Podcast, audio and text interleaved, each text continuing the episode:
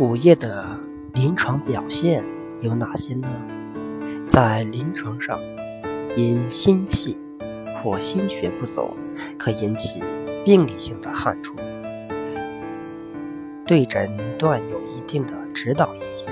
比如心气虚的自汗症，心血、心阴虚的盗汗症。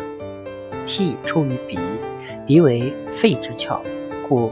涕为肺液，肺司呼吸；鼻为气之通路，肺和则气道通畅，且能辨五味。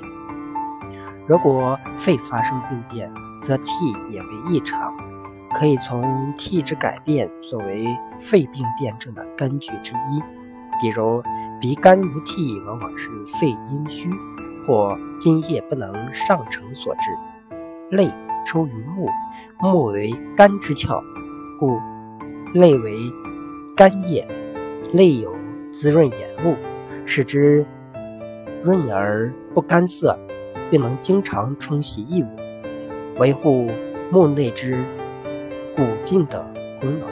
如果发生病变，泪的分泌就会出现异常，如肝阴虚，津液不走，泪无所化。则两目失养而干涩，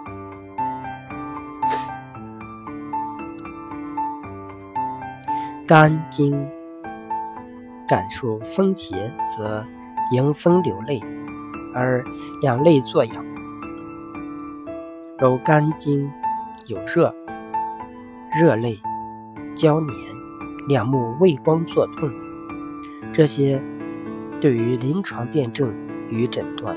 都有一定的参考价值。唾为肾之液，为肾所主。正常情况下，唾液有润滑口腔、湿润食物及清洁口腔等功能。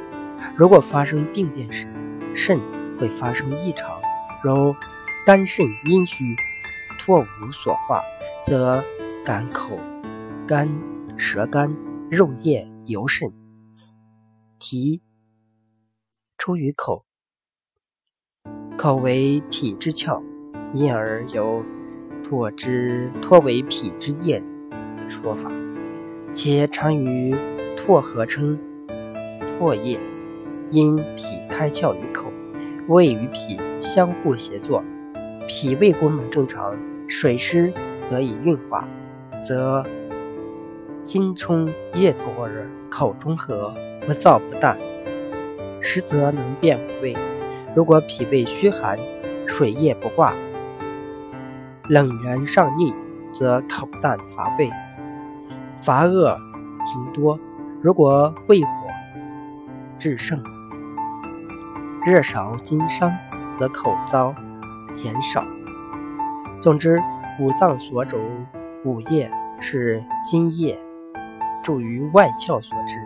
而肾主水，故五液皆与肾有关。